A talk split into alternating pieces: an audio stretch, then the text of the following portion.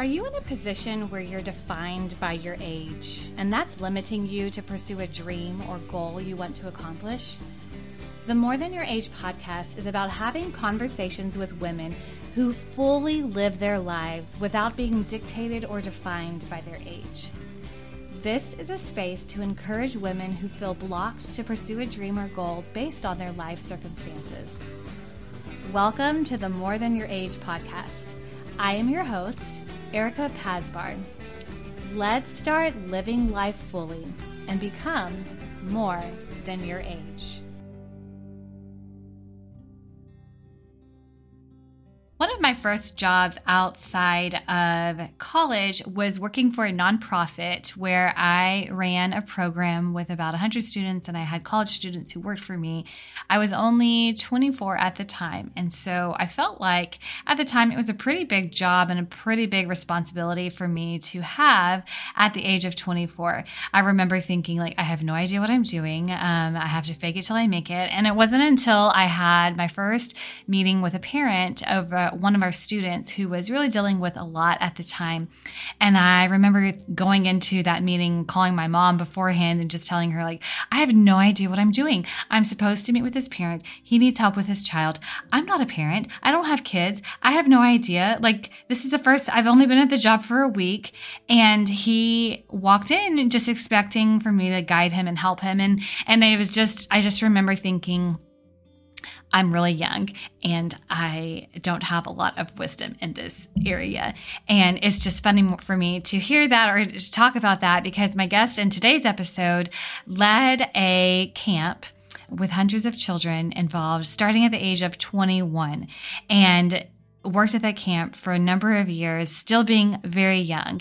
And her story and how she got there and just the things that she did to lead and lead well and how that's gotten her to grow and develop in the skills that she has now is very encouraging. And I know that you will enjoy and learn a lot from my interview today with Chantel Mack.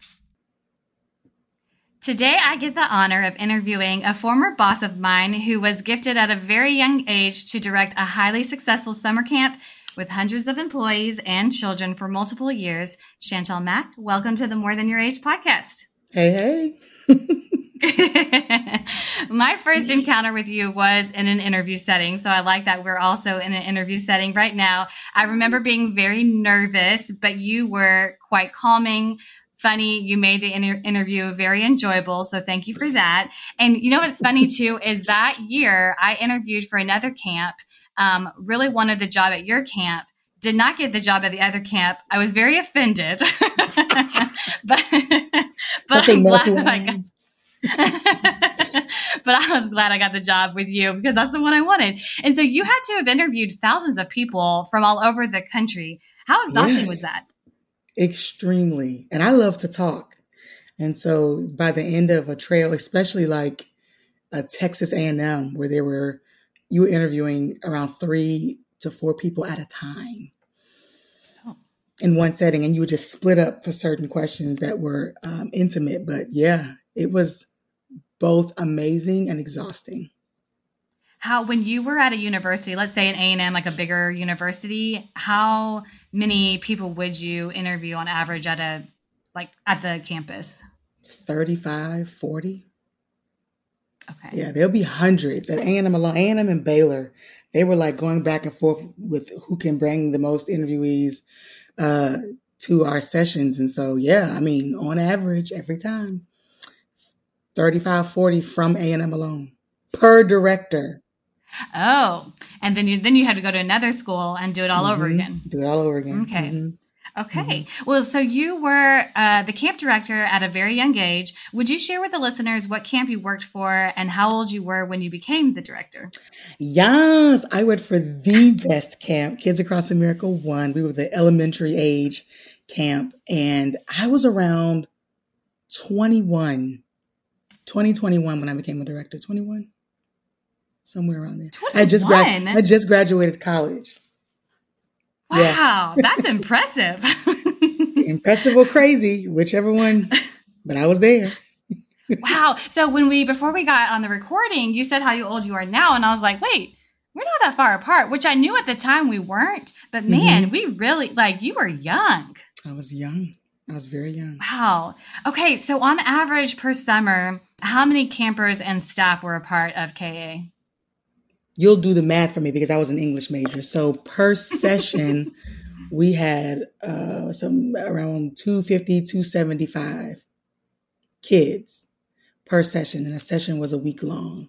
And so we were there for 3 months. And then, geez, staff, 70, 90. Okay. So that's a lot to run at 21 years of age. Yeah. Yeah. It was very humbling. When you, I feel like when you're that young, there's a little bit of crazy ambition where you don't quite realize what you're stepping into because you don't, you've never seen it. And so I knew I wanted to do it. I wanted to be there. I knew I had been called there, and I knew I had help. So I wasn't walking into something where I was going to be completely alone. My Aunt Billy's spiritual gift, one of them is faith. And so I grew up with that. And I knew that the Lord would carry me, would give me what I needed. But then I also had an executive women's director, Bridget Thomas. And then I had phenomenal directors around me, the women that were older, Calandria, Marlena. We were able to kind of talk and process some things together. But also because I was so young, Erica, I took what I was doing very seriously because I knew that I didn't know what the heck I was doing. So I walked out of my cabin every day with this acute awareness that someone could die today on my watch. Like, this is a high risk sports camp. This is not, we're going to go play in the woods and, you know, kumbaya. This is, you know, sailboating and canoeing and zip lining. So I stuck really close to the cross and really close to those who had been doing it before me. And then I was also crazy and young. So I was like, let's go. I can do everything. Yeah. I mean, okay. Yeah. And fun fact, I didn't know how to swim my first year as a director. Did you know that? Mm-hmm. No. Yeah. I didn't know how to swim. What year was it when it was your first year? Oh my gosh. 2004. Okay. Mm-hmm. Okay. So I think then, I'm trying to remember when I first started. I think my first year was 2005. So it was your second year when you were director. Oh, you got the terrible years. Sorry, Erica. I didn't feel like it. But so how did you hear about Kids Across America? And then, you know, what brought you there? How did you land that position at such a young age? Oh, gosh. So my pastor had told me about it a while ago, and I was like, I'm not doing that. I'm not a woods person. I look at these nails. Like, I'm not doing that. We're not doing this. I was a new believer, so I'm like, I'm good. And this was in 2001, and they showed me a recruiting video, and I saw a bunch of people that looked like me that were on fire for the Lord, and I was like, I want to be there. And so in 2001, I came as a Kichikomo, and then I was a counselor. And then I think it was either that year or the year after, I was asked to be on leadership as discipline head. I was really good with kids, de-escalating and whatnot. And so then, so I think it was around 2002, maybe 2003. The camp years get mixed up for me, but I was supposed to be just the assistant director, but then something happened to the director and they needed me to step up pretty early. And so I ended up serving as the assistant director for a while and then became the women's director. And so going into my senior year, which is crazy, my senior year of college, I knew that I was going into the summer as the women's director for Kids Across America 1, and then a future intern. Okay, so you knew you were going to be the director, and you said, and then a future intern. So what is the difference between? All the directors at that time, we lived in Missouri. We lived in Branson. And so, again, new to vocational ministry and all those things. And so being a Kids Across America intern, you live on site and you go through kind of a little bit of Bible college, discipleship, just training and just kind of basic staff onboarding. And so it's a really good opportunity. That's when we traveled and we hung out with the Kanakuk interns. And so it was kind of one big family, but it's kind of that that gap year so you're not just thrown into being a director or being on leadership full time. Okay. So then you did the internship, but when you were doing the internship, did you know and they know fully that, okay, she was director this summer, but you're going to be hired on for director? Yeah, I was full time. I was an intern who was going to be in the summertime, the director of Kids Across America 1.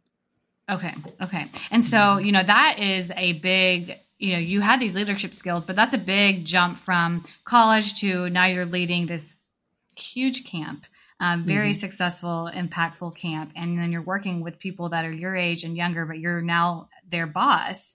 What insecurities or challenges did you face when you knew that this was going to be your new title? Oh, I mean, I don't think we called it imposter syndrome then. I think it was just high levels of anxiety. But for me, it was just feeling like, wait a minute, at some point, someone's going to say, this is not what she should be doing. Like, she's too young. So that kind of imposter syndrome that they would find out or think that I'm a fraud.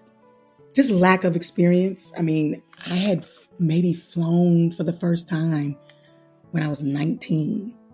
And so I didn't have a ton of life experience. But other than imposter syndrome and a little bit of I've not lived a lot of life, I was okay mentally going into it, because again, I hadn't seen the other side of it that much. And so I don't know if it was crazy faith, but I didn't really struggle with, I don't belong here, to the point that it was paralyzing. I was just very aware. And then systems, just making sure I learned the systems of interviewing and hiring and whatnot. But again, I had a very strong team, and I knew beyond a shadow of a doubt, I was supposed to be there.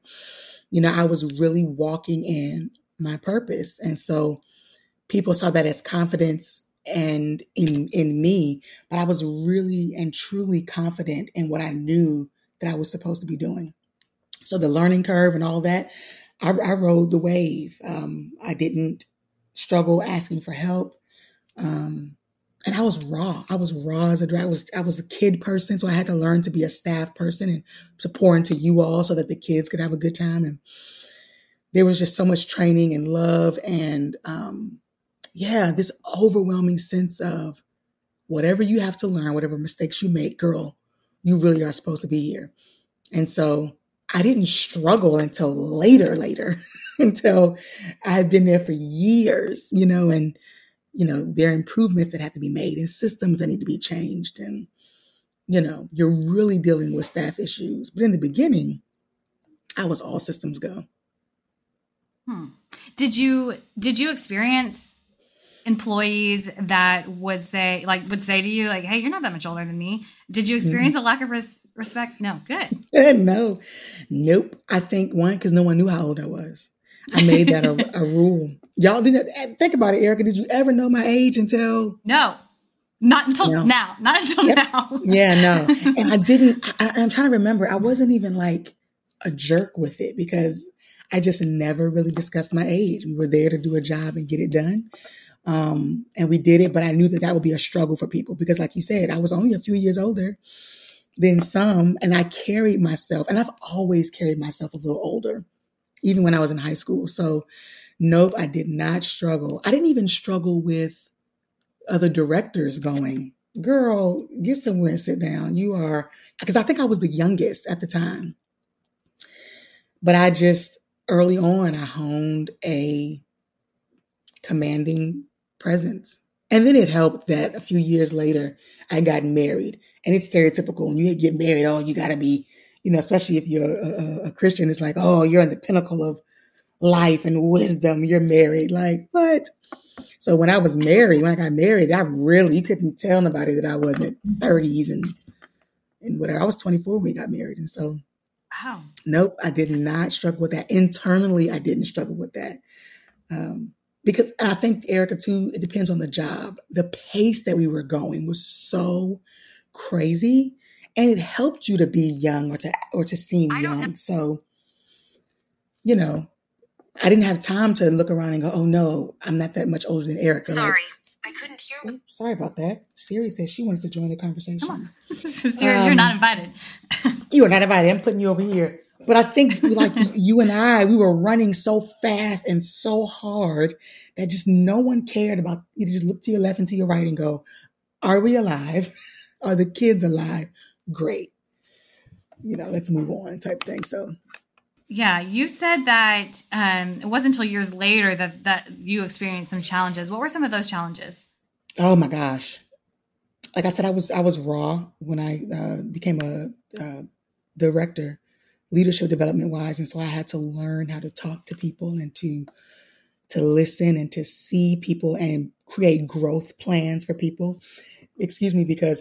Your girl, my first summer, I'm like, okay, this person doesn't want to be there. You're fired. And this person doesn't want to be here. Like, you know, and I talk with my hands and my face looks intimidating sometimes. And so, you know, those evaluations were rough. You know, Chantel seems, very forthright and scary, which is crazy because I know my personality is silly, but I think, as I really started to drill down on what the impact of camp was for people, not only spiritually, but psychologically, I think I got really overwhelmed with like, yo, this is a big deal. This is not just a fun and games. Like people are taking time out of their summer and their life to be there. We had swine flu hit camp and those big lice cases. And, you know, and I had to be more on my paperwork and on the HR side of things. And so I think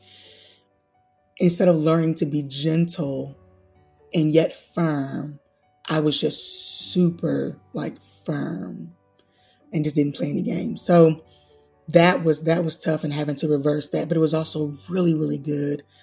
I had to learn that I at a young age that just because I'm the loudest and the first to speak and the first to be okay to run into conflict doesn't mean I'm going to do it the right way. I wasn't afraid of anything, which meant sometimes I ran headfirst into things or put my foot in my mouth when it's like, you can't say that. Or you need to think about your how. I was never afraid of doing the thing, but my how, I had to work on that. So that came later when the awesomeness of camp, not necessarily, it didn't wear off, but it was replaced with the responsibility, you know, to whom much is given, much is required type thing. So yeah. That was a big switch for me and learning how to love adults that were my age or a little bit younger. And like I said, create growth plans when they weren't performing, to look at myself and go, if my team, my staff aren't getting it, then the problem is you, not your staff. And that was humbling. Yeah, that's a hard reality to face of when you think like it's easy to say, well, what's wrong with all of them? They can't put it to, you know, figure it out. And then if everyone's having the same issue, then realizing, oh, maybe it's me. And maybe it's me. And honey, it was me. But once I got it and we kind of tweaked some things and some, you know, leadership conferences later and things like that, I started to kind of get my feet under me. But the age thing, I think, and that in the camp regard, I think it aided me more than hindered me. I just had to learn if there was a learning curve or a drawback with the age, it was learn to pump the brakes, learn to assess before you run in. I had to become a firefighter. I would see the fire and go boom and go straight in. Firemen and firewomen, they don't do that. The house is burning, but they still wait and assess. And no one's just running in. And my age sometimes kept me from assessing well. Well, and I would imagine too, at that young age specifically, you're, like you said, you're being HR, you're a boss, you're also being confidant to all, you know, a lot of kids. I'm sure they're coming up to you and to staff members and these interviewing skills and running the show and like, putting programs together when you're developing so many skills that, you know, are necessary at that moment, but also later down in life. Oh yeah. The soft skills that I learned, I tell everyone, I mean, I'm biased, whatever. I feel like everyone should work at a camp at some point in their life. There was some, my husband and I, we think about it now. We go, what the heck were we doing at that age? Like running a camp with all those people, like in our basket, like what were we doing? And I'm like, man, we were learning and growing and being able to stretch in a bubble of sorts. And so, yeah, like my soft skills, Erica, are amazing because of what I did at camp at a young age, leadership wise. It opened the door for me for other positions and just opportunities later. Like I can't remember the last time I filled out a resume. Can't remember it because people seek me, or I just end up walking into these positions that are so right on par to what I learned and experienced at camp. I mean, it's like a trial by fire. Like you said, HR skills, people solution skills, risk management, crisis risk management, and leadership development, youth development, power of presence, all those things I learned from leading at a young age. And the youth part says that now at 41, there are things that I already have in my toolbox that it takes people, years to get. And so that's the benefit and the blessing of leading at a young age. Yeah. And, also you said that you think everyone needs to experience working at a camp. I agree. Mm-hmm. I grew so much, and it changed and transformed my career trajectory as well. So the necessity and importance of working at a camp, and specifically Kids Across America, like that camp was not just your, we're spending hundreds and thousands of dollars to send our kids to this specific camp. It was for certain children in a certain demographic. And could you kind of explain a little bit about what Kids Across America's goal is, the mission behind it, and the children that came to that camp? Yeah, and I want to make sure I share it in a way where it ascribes dignity, honor, and respect. Because I think over the years, when people think about ministry in the city, they always, like urban youth, inner city youth, concrete jungle.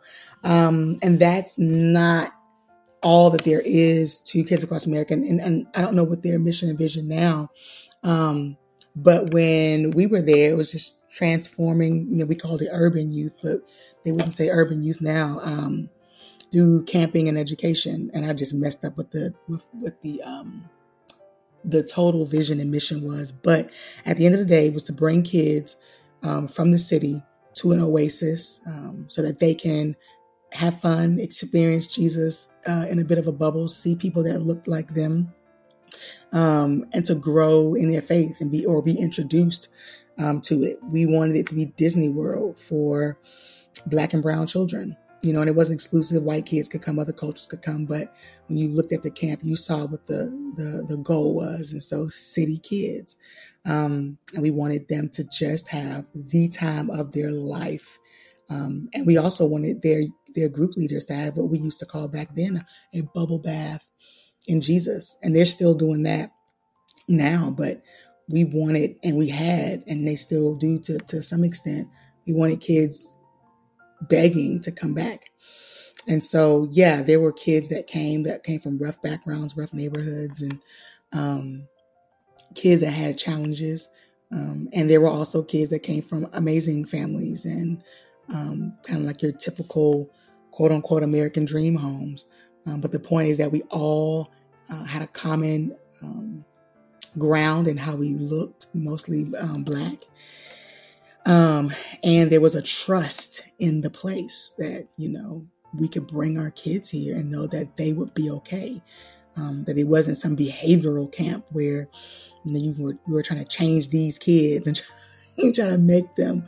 We wanted to influence, and we wanted to do it with the gospel. And so that was the mission. That was the goal, just to build Christian leaders for an HG, for a K1, the elementary was again, Disneyland, Disney, have the time of your life and awesome parties and learn about Jesus. 2K2 was like, again, same vision and mission, but hype, sports, connections with people. K3, like leadership development, sports, fun, independence, a deeper understanding of walking out your faith. Like, at the end of the day, to know Christ, make Christ known, but do it in a way that was just dope. And it was the best time of my life.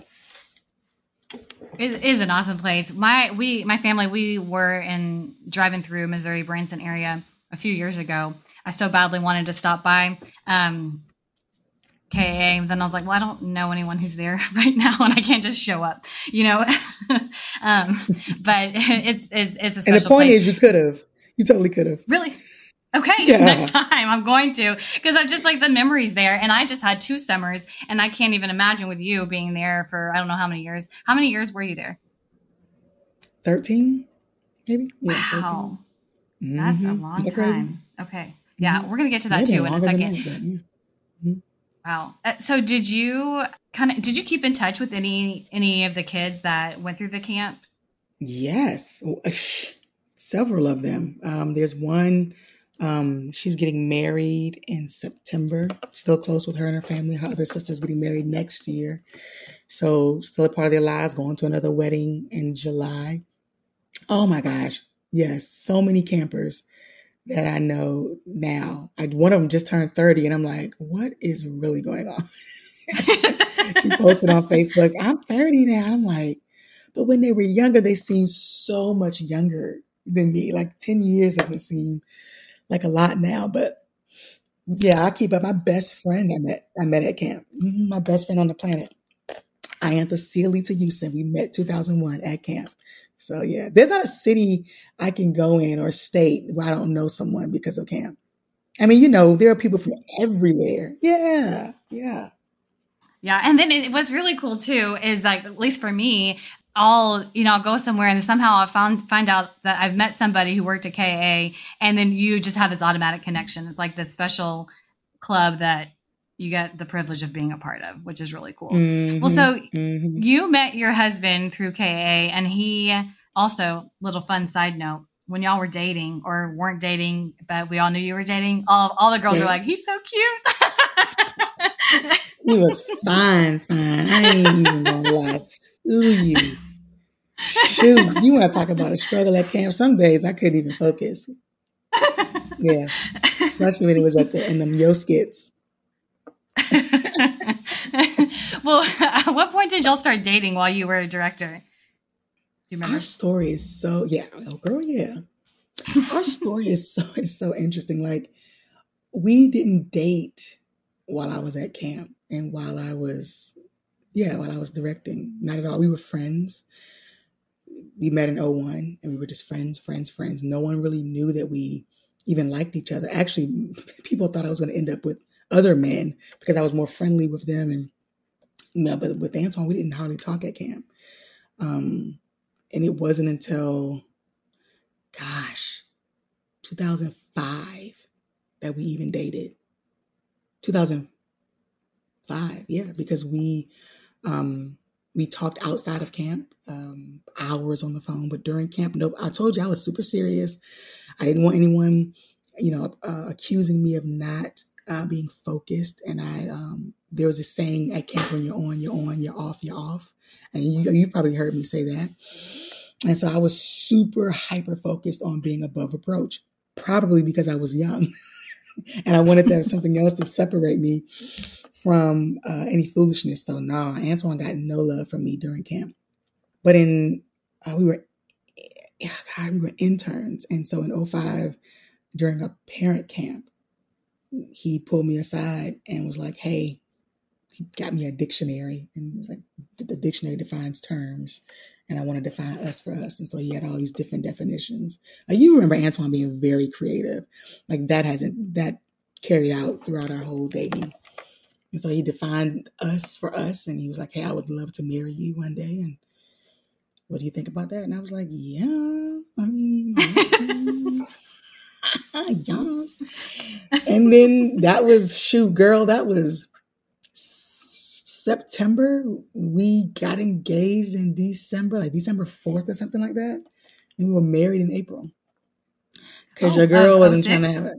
Nah. Yeah, we live too close, if you get my drift. I'm not trying to have any problems. I need to be above approach. And he fine. I'm good looking. I ain't too bad. And we both, you know, and loving Jesus make you extra attractive. And so it was a lot of attractiveness going on.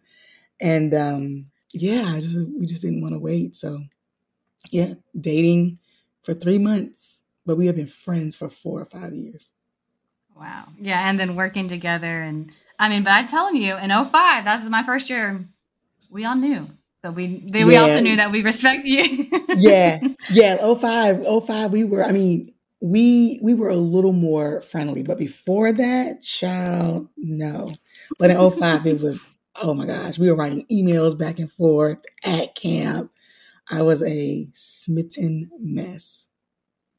Well, and then he eventually joined you as co-director, right? At some point, or he did. Okay. So how was that in y'all's marriage? That was amazing. Yeah, it was amazing. It, because camp is hard. It's hard work. It's 17-hour days sometimes. And to be able to come home to someone and just relax, not have to worry about, well, and especially for me, it was good to be out of that, oh, looking for your husband type thing. Like I could just focus, you know. I don't know if you remember camp, but you can breathe in the direction of someone. They're like, oh, you're going to get married. And it's like, pipe down. We're just going on 2-4 to freaking Landry's. Like, we're okay. So it was good to not be in that deal and to get out of the whole speculation of it all. And so to not have that pressure, but then just being with your best friend. I think if anything, that was something that we had to be aware of was just how hard we worked and not to bring things home to the cabin and whatnot, because it was, again, we both really loved what we did. Like we were two crazy camp people. So we would go, and sometimes Bridget would have to tap me, especially on the shoulder, and go, when are you going home? And I'm knee deep in applications and I'm, preparing a talk for K-Life or I'm whatever. And so I would have to be reminded, girl, go home. And then there were sweet moments where I remember I was freaking out for K-Life and I didn't know what I was going to share. And my husband, he was like, I'll do it. He was like, I'll do it. I'll do it for you tonight. And he ended up taking K-Life for me because I was freaking out. And he saw me and knew me. And that was just fun to have a partner like that where I wouldn't be by myself. So it was really good. It was really good for camp. And it was, special. Yeah, it was super special. And we had to, and I will say this, being a young leader, young married person, we also wanted to make sure we fought against the temptation to be, to seem like we are like the pinnacle of like life and Christendom and leadership because we're married. And then, then we started having children, because sometimes people would shine a brighter light on us for that. And it's not, and it's like, hey, we're not better Christians because we're married. And, the Christian faith is not about, oh, okay, now you get married. Like there's more to life than that.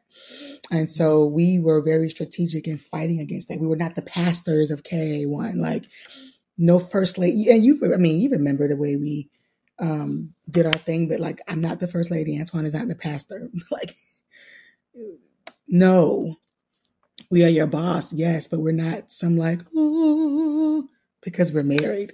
Like we make mistakes. We don't know everything. I don't have all the wisdom. Don't come to me with a pen and pad and sit cross-legged in my cabin because you think I've reached some level of knowledge because I'm married. But that is a temptation, because that you look the part at camp. You're married and you're kids and you're black and you're bi. And it's like, it looks like all the things. And man, we could have coasted and been like, hey, we've reached it. We're here now. And we fought against that. Mm-mm. That's really good that you were aware of that, because like you said, I mean, even though you weren't pastors, you were still the directors of the camp, and I could see how people would easily put you on this pedestal, and for you to have to humble yourself and say, no, we're not this top tier couple, individuals, whatnot. Like, no, we need help. We make mistakes, because people do that all the time. I mean, they do that to pastors now, right? And they're still human. We all make mistakes. So I think that was really wise of you to do that. I'd love for you to kind of just take the listeners through, you worked at camp for, you said 13 years, about 13 years. Walk us through just the transition of what made you decide to transition out. Where did you live when it wasn't summer? Just kind of walk us through that season. Oh, Lord. Oh, man. Let me be wise in how I say this. I did not want to transition out of camp, but I know the Lord had a different plan for me, and I had to make a decision that was best for me, for my family, for what I believed and what I believed to be true about the gospel and just leadership development and loving people. And so, I mean, I would have probably lived at camp all my life, strapped babies on my back and been that old lady that was like just at camp, like, girl. But no, we needed to leave. We needed to make some room and do something different. And so we decided in 2013 that that would be our last summer. And that was tough, but it was good for us. But we needed some time to heal, because again, that decision wasn't something that we were like, yes.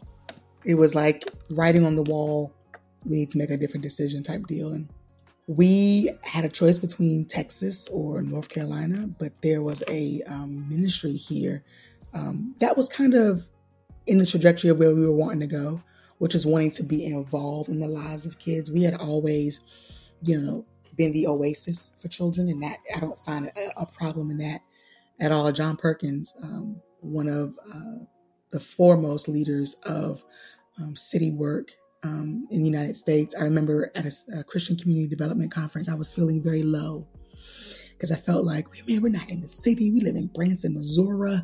We Bible Belt, hardly no black folk. They all think we Katrina evacuees, and entertainment people. We don't really, come on, snort. We don't know what's going on in the city. And I'm like, I'm beating myself up. And I get on the elevator, and this beautifully, beautifully wrinkled and wise, shining bright man, John Perkins, was like, noticed that I was looking down. He was like, how you doing? I was like, I don't feel too good. And I just told him I felt like we were just looking stupid out at KA in the middle of the woods. And he said, no, our kids need somewhere to go, to be different and to have fun and to let loose. And he said, so what you are doing is needed. Everybody can't be in the hood. Everybody can't be in the city, in the trenches. He said, so your work at this time is necessary. And that was great for me. And then I started to feel this tug on my heart to know more about the children, not know more about the hood, because I grew up in the hood, but know more about and impact the everyday life of kids. And so we heard about the Forge for Families. The former executive director of Kids Across America had moved to Houston to be the executive director of the Forge for Families. And we loved them, and we trusted their leadership, and we knew what they were building. And so he knew that we had left camp, and he said, hey, told Antoine, come check it out. And so it was a no-brainer for us, because again, we were getting to work with people that we already knew and had been even discipled by. I mean, the Thomases had been in our life for years by that point. So came to Houston to do incarnational living, which is living in the area where you are serving. And so that was amazing. Funny thing is, Antoine worked for the Forge. I was a stay-at-home mom. I wanted to school the kids and try homeschooling. So I volunteered at the Forge and just loved on people in my community and lived out the CCDA model that we had heard so much about in our years serving as directors. You did volunteer work with them, and then you stayed with your kids. How old were your kids at this time? Oh, goodness gracious. So Asa was 6. Yeah, whatever age kindergarten is. So around 6, 5. So they're for a little bit younger than 5. They're 19 months apart. So stayed home with them in Third Ward while Antoine was the programs director at the Forge. And then I would help him with Bible studies or youth nights, just kind of they knew my skill sets. And so they would just throw me in, you know, to help out in ways that I just automatically knew how to do. And so, and really for me, I wanted to take time to get to know Houston. So my husband's focus was getting to know the Forge and the new way of doing ministry there as a vocation. And mine was, who's on my block? How can I serve and love the people around me while loving and serving my kiddos? And so we did that for a couple of years. And then we went from the Forge. I went from being at home, Antoine was at the Forge, and we both ended up working for the Forge for a brief time before he transitioned out of the Forge. And I was, what was I? I was just a team member, I think, at that point. And I did discipleship before I became the after-school director. And so worked in the summer, did a mini camp, just like what we did at, you know, at Kids Across America. Again, transferable skills. Antoine went into audio visual work when he wanted to transition out of vocational ministry, learned all of that where? Kids Across America. And so we ended up working for an incredible ministry called Apartment Life, where we, they called it Business Tree. We lived in these amazing apartments, and we put on events for residents and created a sense of community and home so that they would sign their lease every year. And the community, the apartment complex didn't know that we were specifically Christian leaders. They just knew we loved people and put on great events. We were also sharing the gospel. So we did that for a time, and that was amazing. Good transition right from the Forge. And then Antoine completely got out of ministry work. I became the after-school director for a little bit. And then, Erica, I transitioned completely in a different direction and went into fashion and retail. How did that happen? Listen, there's this saying that my therapist says. It's called, be where your feet are planted. And by God's grace, I have always done that. I am an extreme extrovert. I love people. And so I do people well. I love nonprofit. I will do nonprofit probably for the rest of my life. And this Black-owned fashion and retail group, one of the largest, they found me doing the work that I love to do, which is loving on people, serving people, and telling good stories. And so I was all the way in North Carolina. I walked into this store, and I was like, wait, this is a fashion boutique, it's sneakers, but there's a community element to that? What's this? And they would hold meetings there. They would let people rent the space for free and hold community events. And it was all about serving people. And I was like, this is amazing. And we stayed in contact, the leadership and I there. And they came to Houston to see what was going on at the Forge, because I was still the after-school director then. And it was just amazing. They watched me do what I love to do. And they were like, wait, we could have her on our team, helping to do community in fashion. Connecting brand marketing to authentic community work. And so I joined their team in doing that, where I built strategic partnerships with community leaders wherever we had a retail footprint. And so if we were in North Carolina, then my job was to poke around North Carolina and see what was happening in the sneaker and fashion world, but also what was happening in the community and how the two could connect. And then when they built out their nonprofit within that fashion group, I became the executive director for the nonprofit. Again, authentic engagement with community. So fashion, the fashion world wasn't just popping up and go, hey, look at these little Black kids, buy some Nikes. Like, they didn't want to do that anymore. And so people like me, and I had a partner then, we would go, okay, let us help you do that. And so, but it's still people, it's still leadership development, it's still nonprofit. It was all the way in fashion and sneakers, philanthropy and sneakers. It was crazy. Yeah, that's really an interesting concept for fashion industry to implement, like, as this community element. You know, just because, like you said, it's clothes, it's shoes, it's, you know, like, people don't normally think of that. And so when you would go into these areas and think, well, how can we develop community and build this closeness? Like, what what would you do, or how would you say, okay, this is something we need to do and focus on in this specific area? What were some goals? Yeah, well, let me just say this beforehand. So community had always been a buzzword in fashion and retail. It always been, I mean, who doesn't want to do community? But I think around George Floyd, and maybe a little bit before that, the fashion world was starting to get called out and going, hey, how long are we going to benefit and profit off of,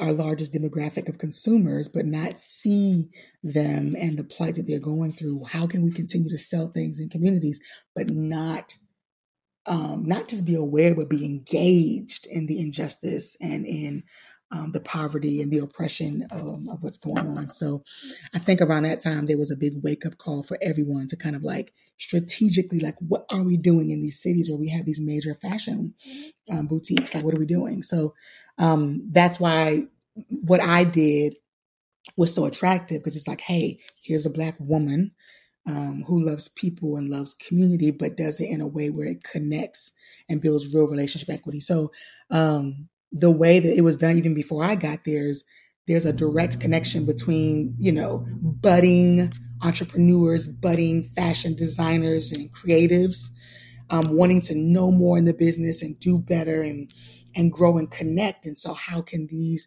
fashion houses and different entities walk alongside these budding entrepreneurs and artists? Like, if we say we believe in the community, we want to see more Black and brown folks in this space, let's raise them up. Let's support them. Let's give them the tools. Let's give them the free game. And so that's one of the ways that they were doing it. This particular company before I got there, where they would just naturally connect with those who wanted to be in the industry but needed some type of mentorship and needed a North Star, needed a road paved out where they could learn and grow without these crazy pitfalls that would completely knock them out of the game. So they built community there. Then they also built community with their consumer, the person that was buying, having mini conferences for them and events where they could come in and meet designers and learn about why their favorite brand exists. The linchpin was me coming in and going, walking in and talking to community centers and community activists and leaders, and whether it was religious, non-religious, and going, hey, we have these resources over here. How can we help you with what you're doing? Because we can't necessarily have a middle school, or we can't necessarily have our own, Boys and Girls Club, but we can help you. And so we would then take our influence and our tangible resources and we would sow that back into the city. And then what I would do, along with, there was a team of us, we would go, okay, how can we now continue the relationship so it's not a one-off? Hey, here's some shoes, here's some clothes, bye, have a nice life. But more so looking at, how can we link arms and, go deeper and really, be a catalyst for change in how people see and do things in the city, because fashion and shoes and retail, it's flashy, it's awesome. Everyone wants a piece of it. So it's like, we're the cool kids coming in. So people listen to us. So we use all that to our advantage to drill deep in community centers. And so that's what I'm really good at and grateful to be good at. So that's what I did there. That is really interesting. I guess it shows a little bit of my ignorance in the fashion world. I don't know too much about it. And so I didn't really know that was... I didn't either.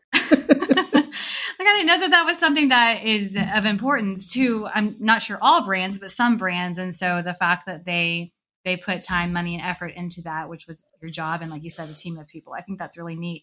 So you also said that, so you came from director of a camp for 13 years, or working there for 13 mm-hmm. plus years. And then your mm-hmm. other jobs and positions, like we said, were transferable skills. You've used things that you learned as a director. And the work that you have done since still is community outreach, is working with other people, is connecting, all that. When you did make that shift from working at KAA, what challenges did you face with identity as far as, you know, I am now no longer, like my identity for this long was director of this camp, and I am no longer that person. How did you battle with those thoughts and identity? Or did you? I didn't have those thoughts until I came into fashion. Because I had no, I'm like, you, what? That is when I really understood for real, what imposter syndrome was. You know, working at the Forge for Families is this beautiful cushion and safety net, because again, I was working with two people who I love with my whole heart, who knew me since 2001. You know, Dana gave me away at our wedding. Like, this wasn't new territory. And then most of the folks at the Forge and even in the church and whatnot, they knew about Kids Across America, and they knew the type of things that I could, you know, that I could do. And so it was a very comfortable transition. I think if anything, I wrestled with being slower, meaning I'd only done Kids Across America for 13 years. And although I learned incredible soft skills, I didn't further my education in youth development, certifiable, whatever. When I came to the Forge, we had to do certifications and minimum standards and whatnot. And I had children at the time. And so I was just tired, you know, just physically and cognitively having to learn things when it came to child safety from a state level, which is crazy because, again, we were in the Ozarks swinging from trees, but whatever. So I think I had to deal with just being older in that space.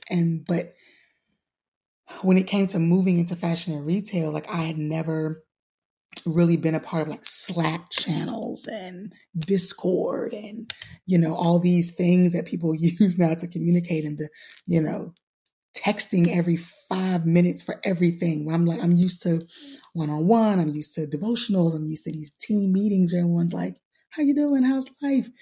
You know, and here I am working for a startup, fast-paced. There's no celebrating your last victory and no like, let's go and reflect. It was like, boom, we finished that campaign. Next. What are we doing now? And it's like, wait. And then the whiplash or the shaky ground of, you know, coming out of COVID and having to work, you know, autonomously or asynchronously, you know, and having to build camaraderie and a sense of, like a value system and teamwork and whatever from Zoom and having to learn it fast. Like all of that was like, and then I hadn't even gotten to like dates and gates for releases of shoes and clothes. And I'm like, what is this? And so just being a freaking fish out of water, like what is going on here? I dealt with that part a lot. But the beautiful thing is I was so excited at first that I was like, oh, I'm good. Like, hey, we're going to learn it. And then the more I got into it, I'm like, oh my gosh, this is a lot. And standards change in HR and, you know, diversity and inclusion and having to really drill down on that and tighten up in that area because I wasn't working for one specific entity, faith-based. I was working with people from all walks of life. So I had to be mindful of what I said, how I said it. I had to learn how to reach people without talking to them about Jesus outright. So all that was a huge learning curve. And I had to do all of that while going through perimenopause that I didn't even know that I was dealing with. Well, and you and I spoke, before this recording, you know, a few weeks ago, and you were sharing with me about the situation when you had to leave work and like just the changes in your body. Would you mind just sharing with the listeners what you talked with me before? Yeah, I think everyone should know about. I think women in particular, we're not looking for menopause or perimenopause at 38. I was 38 when I started going through my symptoms. I just didn't know what that was because again, I watched my friend go through menopause, but I mean, she was in her 50s. And so it would just seem kind of normal. So I started having hot flashes at 38, going through extreme mood swings, some cognitive delay, but more so the hot flashes, the low sex drive, the night sweats, like that was early. And I was like, this is weird. And I thought maybe I was sick and whatnot. But when I first was considered for the position with the fashion and retail group, I was sharp, ready to go, like had energy and ideas and could keep up. And then it all came to a screeching halt, like probably 6 to 7 months in, where there were days where I would wake up and not know what I was supposed to be doing for that day. I would be on calls with one brand, wearing the other brand, a competitive brand's logo. And team members having to kick me under the table virtually, like, girl, you have on a whole Nike check on an Adidas call. What's really going on? And I'm like, oh. You know, or being in the bathroom crying for 2 hours and not knowing how to snap out of it. Short-term memory loss was bananas. I would get directives from the head of our company at the time, and I'll be listening to him talk, and I'm going, I have no idea what he's talking about or why, but I can't show that because I'm a 40 at that time, 40-year-old woman in a high leadership position, was very respected in the company, but I was starting to lose it. And so I didn't know what was going on. So I'm trying to mask it, because I don't want to seem old. Nothing ages you like menopause. And so, you know, I'm like freaking out. And I just, it came to a head one day where I was like, I've got to figure out what's going on. I thought I had a brain tumor, Erica. It was that bad. And I just needed to get brain scans. I needed to get a hormone panel because I'm like, what the heck? So I took 2 weeks of medical leave to try to figure out what was going on, because I'm like, either I'm dying or I'm pregnant, like what is up? And so I took 2 weeks to go to do a different battery of tests. And in that 2 weeks, my my job shifted, my role shifted within the company. And it was very hurtful and weird, but to their credit, and I'm not defending them because they're not my cousins, but when I think about perimenopause, and I think about, you know, menopause, like they didn't know what they were looking at. Like they just probably thought I was losing it. And, you know, them having to shore up and, you know, protect parts of the company. And so HR wise, they had no clue, I don't think, how to handle me. Now, I think some things could have been done differently and with more care, people solution wise, but I don't think it was anything menacing. But the moves that were made for a woman that's already struggling with anxiety and struggling with imposter syndrome and just what's going on, I felt very unsafe and I didn't feel secure in what I knew that I could do and had been doing before they met me. And so because of that, I made a decision and said, you know what, this is probably not the best place for me to be. Now, the industry, I think I'm called to, but the company, I needed to take a step back because I was hurting. And it wasn't something that I could get over quickly. And so the way that some things were handled, I needed to make a decision that was best for me to be able to handle my business and get better. And so I decided last June, with the support of my husband, to resign. And it was painful because, again, I was budding in a new career, new position that I saw myself in, Erica. I would have been there for life. And it is I had resources at my fingertips. And for a community engagement person who's worked in nonprofit on a shoestring budget, okay? I'm sitting here with resources galore. I'm working with black people,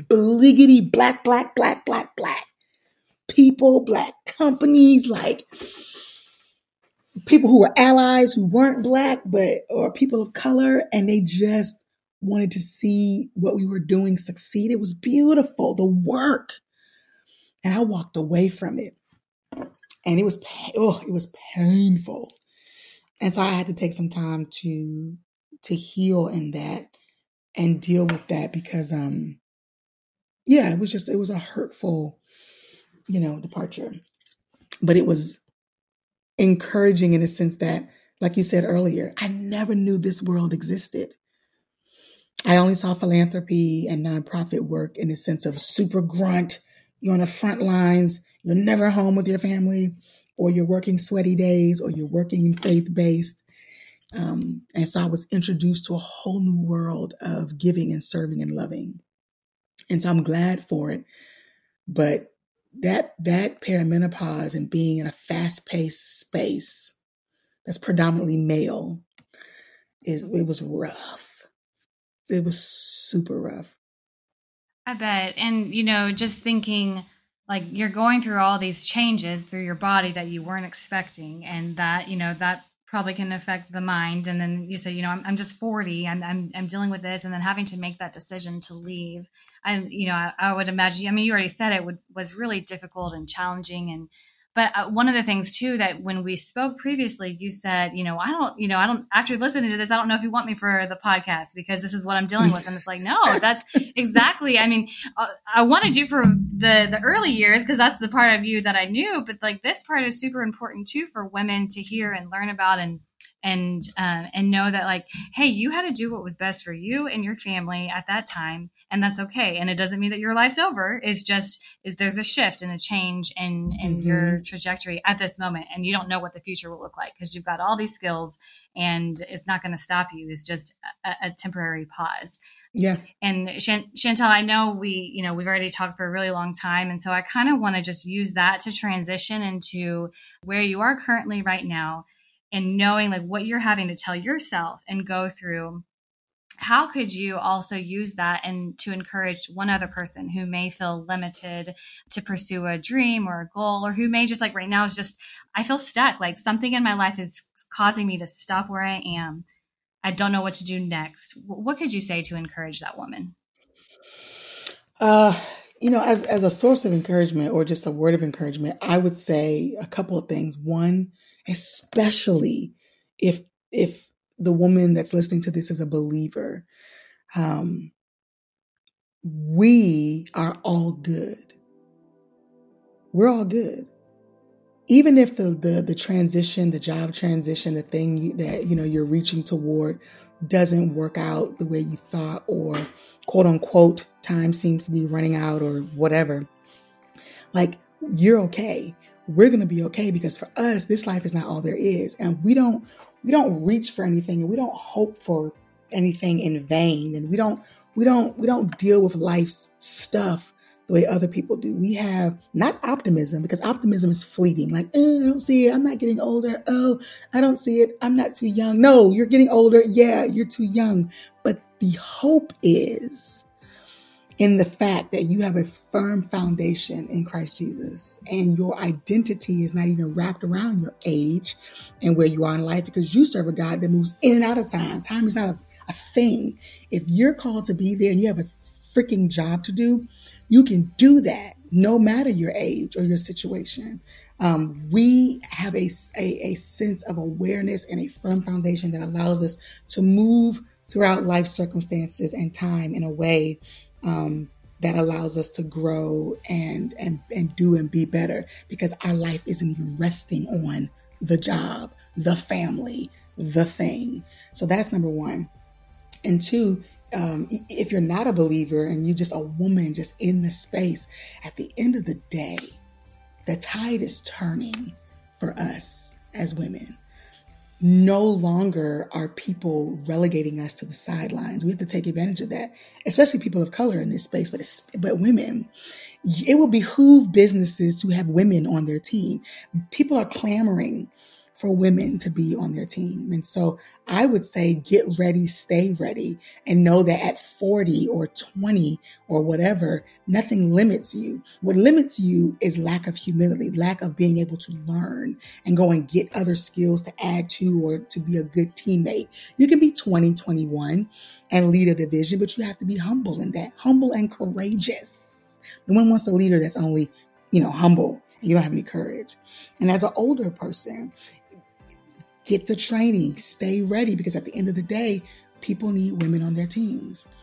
And then thirdly, I would say as a source of encouragement, because what I'm doing now is making sure women do not experience what I did in a business sense. Companies need to bone up on what it means to care for people. There's no such thing anymore. There's no room anymore for the, we got to go, head down, get your work done, hustle, grind. Don't see people. Not after COVID and the great resignation. No one wants to work for companies like that. Like we're done with that. That was in my generation where we just got beat up on at companies and you just did it because, hey. So for the companies and people who lead others, who are listening, and you have people in your basket, do not discount women because of their age and them getting older. If you value women and you want women on your team, be willing to see all of what a woman is. The company that I left, Erica, should have never lost me. But with some proper care, honey, and that ain't even me trying to be like, I'm all that in a bag of chips. But what they should have been able to do and willing to do is walk with me and to create a space where I could work through the perimenopause of it all. And you retain the wisdom and the years of experience that I have and can bring to the table. So companies and leaders, listen, don't lose good people because you don't have good people solutions.